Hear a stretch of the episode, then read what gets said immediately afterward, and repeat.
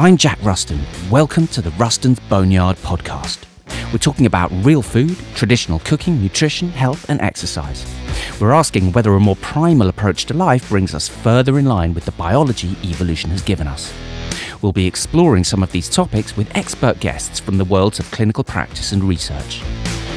I'm not qualified to give any sort of medical or dietary advice, and nothing in this material should be considered as such.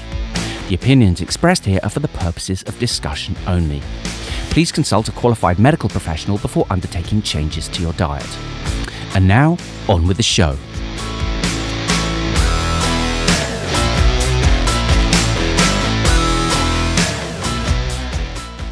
Hey, you guys.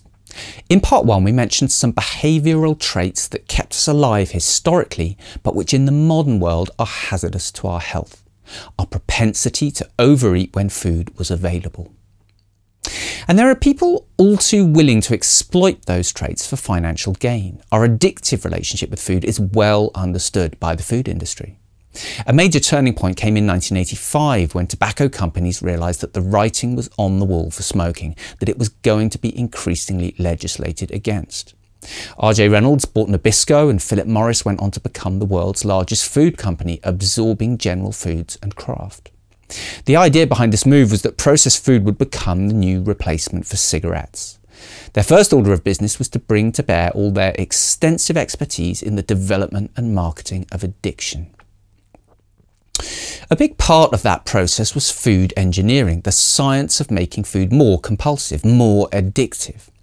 Research led to particular combinations of salt, fat, and sugar designed to elicit the greatest dopamine response and the lowest levels of satiety. They learned to manipulate both flavour and texture to those ends. A product might have large salt crystals on its surface, opening up the taste buds immediately, followed by the melting texture of a vegetable oil and the enhanced sweetness of high fructose corn syrup to hit what they refer to as the bliss point. Food engineers developed combinations that allowed them to increase sugar while simultaneously using salt and other compounds to reduce nausea, to suppress the hormonal satiety signalling that would normally prevent a person from over-consuming energy. Competition eaters use these same tricks, adding salt to suppress satiety when faced with enormous quantities of sugar and fat. Manufacturers manipulate every aspect of these foods, even down to the quantities they're packaged in and the wording they use to drive the consumer to eat more. You can demonstrate the effect of food engineering for yourself. Calculate the amount of sugar in a packet of chocolate biscuits, something most of us can easily eat until they're all gone, and then try to eat that same quantity of table sugar. You can't do it, and that's no surprise. The first brand I looked at had 17 spoons of sugar and some 1300 calories in a packet. Yet because these products are engineered to suppress our satiety, we're able to keep eating. In his harrowing 2013 book, Salt, Fat, Sugar, investigative journalist Michael Moss exposed the secretive development of these practices and the corporate decisions behind them. And what we notice about these engineered foods is that they mimic characteristics of certain whole foods, which we evolved to seek particularly fervently. The primary example of this is breast milk. Breast milk is the only naturally occurring food that contains significant amounts of both fat and sugar in combination. Most whole foods contain one or the other. It's critical to our survival as a species that a young human being takes on as much milk in as short a space of time as possible. A baby is incredibly vulnerable in the wild, and the faster they grow, the more likely they are to survive. We couldn't afford to find breast milk too satisfying. And this may explain why we have a near limitless appetite for combinations of fat and sugar, and why adding in a dairy component, which is compulsive on its own, can make a food product irresistible. Another example of this whole food hyperpalatability pertains to the sweet taste of fructose found in ripe fruit. Table sugar is a combination of glucose and fructose in equal quantities, but the glucose is actually not sweet tasting. If you taste pure glucose powder, it's surprisingly bland. It's the fructose that provides us with that satisfying addictive sweetness, and it can affect our behaviour, making us less inhibited, more impulsive. It actively shatters our resolve to resist temptation, and this would have helped us to seriously overdo the fruit consumption, to fatten ourselves up for the coming winter. People that exhibited this hedonistic response to sweet tasting foods would have been more likely to survive to reproductive age, to pass on that trait to future generations. Today, food engineers take advantage of that by concentrating fructose into ingredients like high fructose corn syrup. This allows them to make a product intensely sweet and so more dopaminergic, more compulsive, but without any of the nutrients that fresh fruit contains. We even have the technology to selectively breed and to modify fresh fruit to contain more fructose. We can effectively make a hyperpalatable version of a whole food that's already naturally moreish. It's not just sweet foods that elicit this response. Early humans met the vast majority of their nutritional needs with meat.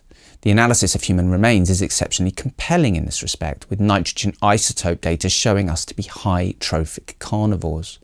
The most pivotal step in our evolution was the development of our hunting and cooking skills. We were able to fuel the development of metabolically expensive brains by hunting megafauna, big, fatty ruminant animals like mammoth and mastodon. We retain a primal association between the taste of meat, particularly seared meat, and the intake of essential nutrients. Food engineers take advantage of that umami flavour to make a product more compulsive. They can make something taste nutritious while never really satisfying us. In the same way that an artificial sweetener tastes like energy but never provides any, these flavourings imply a nutrient content that isn't there. They're artificial meateners. A classic example of this is the Dorito corn chip.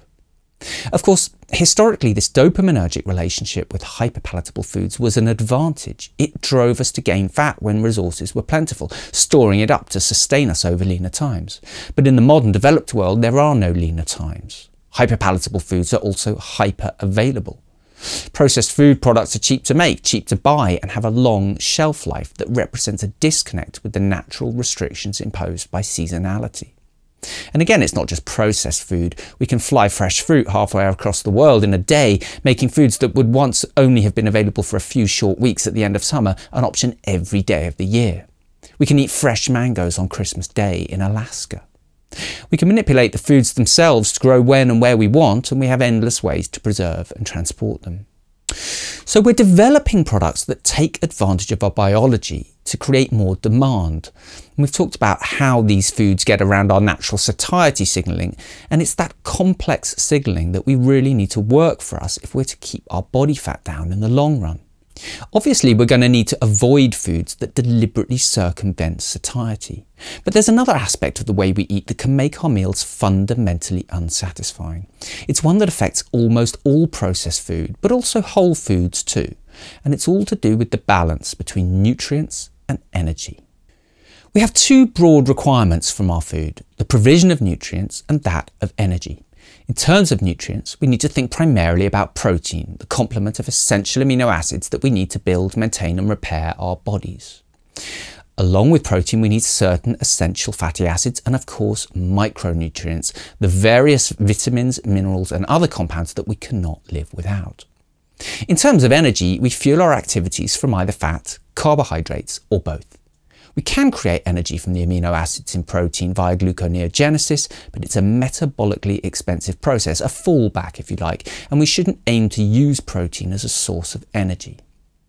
Our satiety signals, the complex hormonal messages that tell us that it's okay to stop eating, are dependent on us having enough of both nutrients, particularly protein, and energy. If we're lacking one or the other, we're going to remain hungry.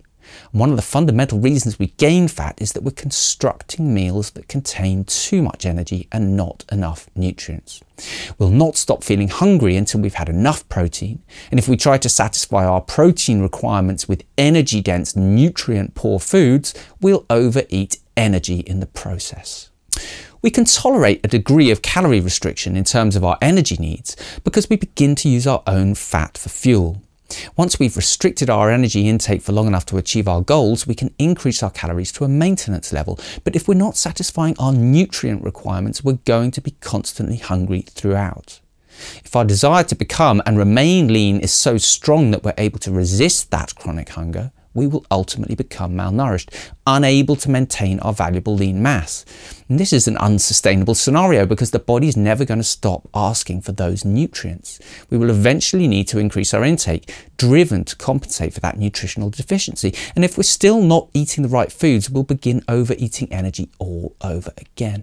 And because during the course of our dieting, we've reduced our metabolic rate, a side effect of calorie restriction, and yet another evolutionary protection mechanism, our new energy surplus is all the greater. The result is that the fat we spent eight weeks losing is back on in eight days. We can't sidestep this cycle and join those few people who succeed in maintaining fat loss in the long term without correcting that balance between nutrients and energy. Neither can we supplement our way out of this. Nature provides us with the perfect balance in the form of whole, unprocessed foods eaten in an evolutionarily consistent way. In later parts, when we talk about what to actually do about all this, we'll discover which foods offer us the best bang for our buck in terms of nutrients, as well as how we can tune into our satiety signals. Next time, we'll take a look at how our hormones can affect our fat and our health.